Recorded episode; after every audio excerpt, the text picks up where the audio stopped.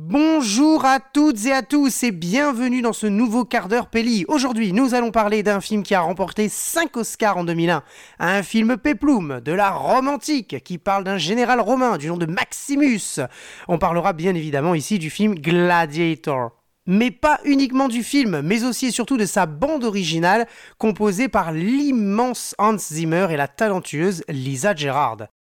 Oui, car le 11 mars 2022 à 20h s'est déroulé le ciné-concert du film de Ridley Scott au prestigieux Zénith de Lille. Un concert flamboyant et maîtrisé qui a donné des frissons à plus d'un spectateur. J'ai moi-même assisté à ce ciné-concert. Allez, au programme, le ciné-concert, le film oscarisé et la composition musicale. Tout sur le ciné-concert du film Gladiator, c'est maintenant dans le quart d'heure Pelli.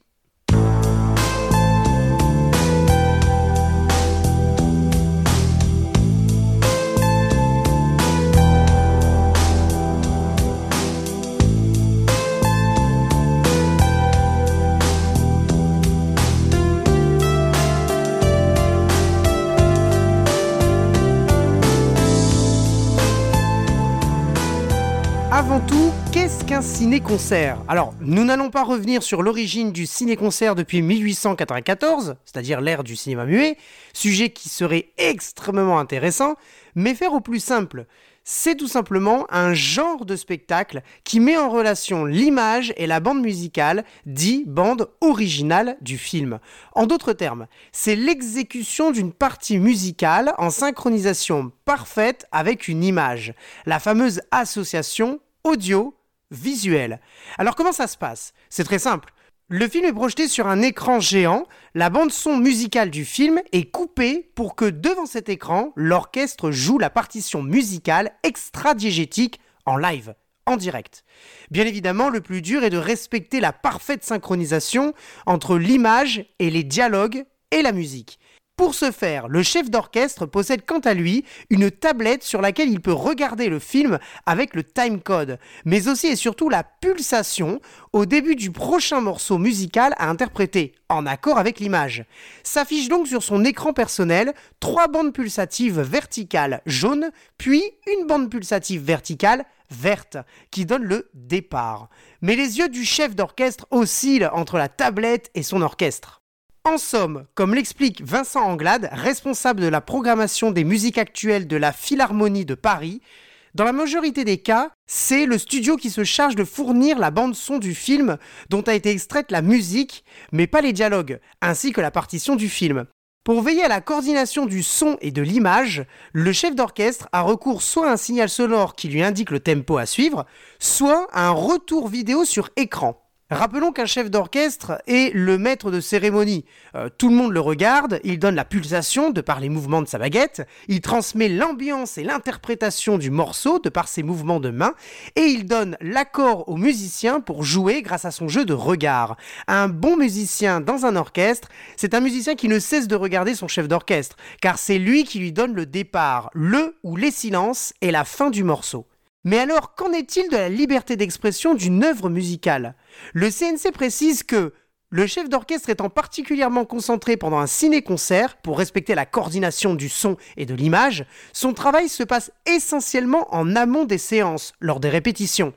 Ce qui ne l'empêche pas de donner une certaine coloration à l'interprétation lors de la projection en jouant sur le lyrisme de la partition ou le caractère fluide ou saccadé de l'interprétation. Et en effet, c'était bien le cas lors de ce ciné-concert du film Gladiator.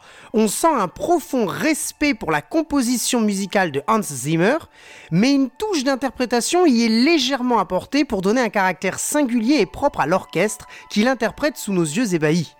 Allez zou, on s'assoit et on applaudit le chef d'orchestre qui entre en scène. La salle s'assombrit, le logo Warner Bros apparaît discrètement au centre de l'image, le morceau Progeny ouvre le début d'un chef-d'œuvre musical.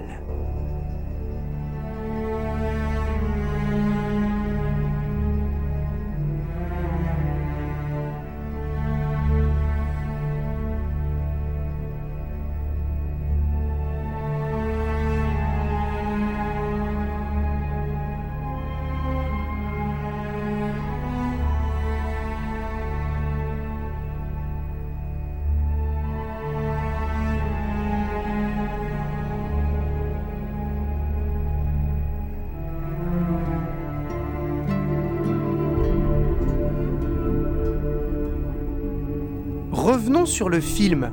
Le général Maximus est le fidèle soutien de l'empereur Marc Aurèle. Mais voilà, jaloux de Maximus et de sa relation avec l'empereur, le fils de l'empereur, Commode, tue son père et prend le pouvoir en faisant arrêter et exécuter Maximus. Ce dernier réussit à s'échapper et court rejoindre sa famille menacée par la garde de Commode. Malheureusement, Maximus arrive trop tard. Laissé pour mort aux pieds de sa femme et de son fils, il est ramassé par des marchands d'esclaves, fournisseurs de gladiators euh, pour des combats à mort. Il devient donc gladiateur et prépare peu à peu sa vengeance sur Commode.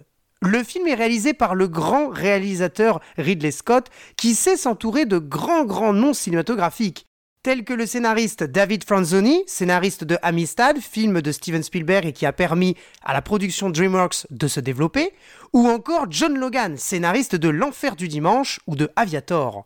Mais aussi la directrice des costumes, Yanti Yates, costume de Stalingrad, Kingdom of Heaven, ou encore Robin des Bois, qui a souvent d'ailleurs travaillé avec Ridley Scott. Le dresseur d'animaux, Thierry Le Portier, dresseur d'animaux pour notamment le film Deux frères de Jean-Jacques Hano, Le Pacte des loups, L'Odyssée de Pi, et aussi Les Tigres d'Enfort Boyard, qui vont d'ailleurs être enlevés. On peut aussi citer le directeur de la photographie, John Mathieson, directeur de la photographie des films Guns 1748, Le Grand, Le Fantôme de l'Opéra, Kingdom of Heaven, et aussi Logan. Et enfin, les compositeurs de musique de films Hans Zimmer et Lisa Gerard, avec notamment Klaus Badelt et Gavin Greenway en composition additionnelle. Au casting, le film attire, charme et répond aux grandes attentes d'un public avide de qualité artistique. Russell Crowe, Joaquin Phoenix, Connie Nielsen, Jimon Unsun, Richard Harris, Oliver Reed, Derek Jacobi, David Schofield, Tommy Flanagan et Thomas Arana parmi tant d'autres. Pour un budget total de 103 millions, le film a été un véritable succès rapportant plus de 450 millions de dollars. Enfin, comme déjà expliqué dans notre émission, la libre antenne de Pelli consacrée aux Malta Film Awards, le film Gladiator a été tourné en partie au Royaume-Uni, au Maroc, mais aussi et surtout à Malte. Et comme le dit le directeur de la Malta Film Commission, Johan Grech, ce film a permis de situer Malte sur la carte mondiale cinématographique, contribuant ainsi au largement au succès et à la réputation des décors, paysages naturels de l'île. Je vous renvoie donc à l'épisode sur les Malta Film Awards pour en savoir plus sur l'impact qu'a eu ce film pour l'île maltaise et vice-versa. Mais recentrons-nous sur la musique. L'album est sorti en 2000 et s'est vendu à plus de 1 500 000 exemplaires. Il rassemble 17 pistes qui vont dans le sens de l'œuvre filmique de Ridley Scott. L'album a été produit par Decca Records, filiale de Universal Music Group, et producteur de, entre autres, Louis Armstrong, John Reinhardt et Luciano Pavarotti, ou encore des groupes tels que The Rolling Stones ou The Who. La composition de Gladiator a connu un immense succès euh, en étant nommé pour les Oscars, les BAFTA, euh, les Saturn Awards, mais aussi et surtout en remportant plusieurs prix tels que le Satellite Awards ou le Golden Globes. Il faut noter que les chants de Lisa Gerard sont dans une langue imaginaire, permettant de jouer avec les sonorités des voyelles pour s'immiscer dans les compositions musicales de Hans Zimmer. Et c'est bien ce dernier qui contacta Lisa Gerard, convaincu qu'elle avait la voix parfaite pour retracer, à la demande de Ridley Scott, la douleur et la puissance du personnage de Maximus. Il fallait que la musique soit sensuelle et intime pour entrer dans le cœur et le mental du personnage principal. Hans Zimmer était convaincu que Lisa Gerard deviendrait l'âme féminine, épicentre de sa partition. Le talent artistique se ressent dans la puissante composition Sorrow, composition qui intervient lorsque Maximus constate les corps brûlés et pendus de sa femme et de son fils, piste numéro 5 de l'album sorti en 2000. 2 minutes 13 de voix, 2 minutes 13 de douleur, 2 minutes 13 de chef-d'œuvre.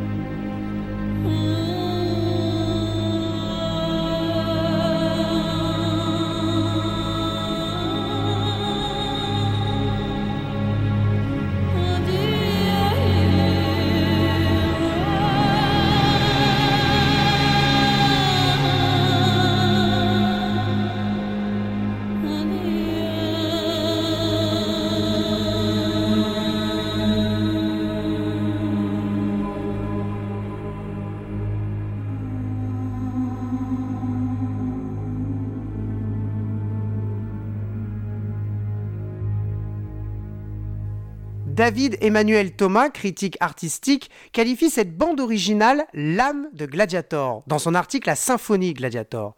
Il explique que ce projet ambitieux tournait bien autour d'une voix, une unique voix singulière qui allait pénétrer l'esprit intradiégétique du film pour le rendre intime et puissant. Lisa Gerard renforce donc intensément notre empathie pour le protagoniste, mais questionne le spectateur sur sa destinée et le dénouement de son histoire, dit-il.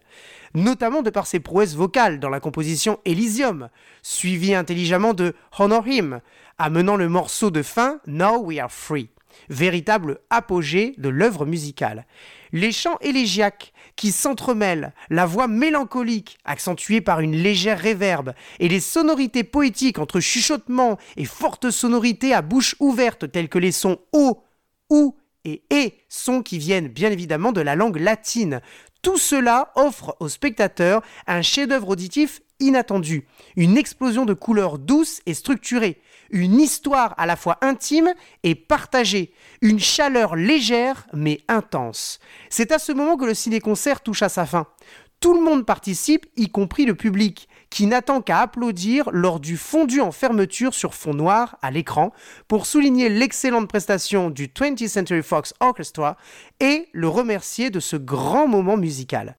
L'émotion est au centre de la composition basée sur une tonalité de La majeur qui marque la paix, la sécurité et l'amour d'un homme qui a sacrifié sa vie pour une ville. Comme le général Maximus le dit, il existait un rêve qui s'appelait Rome.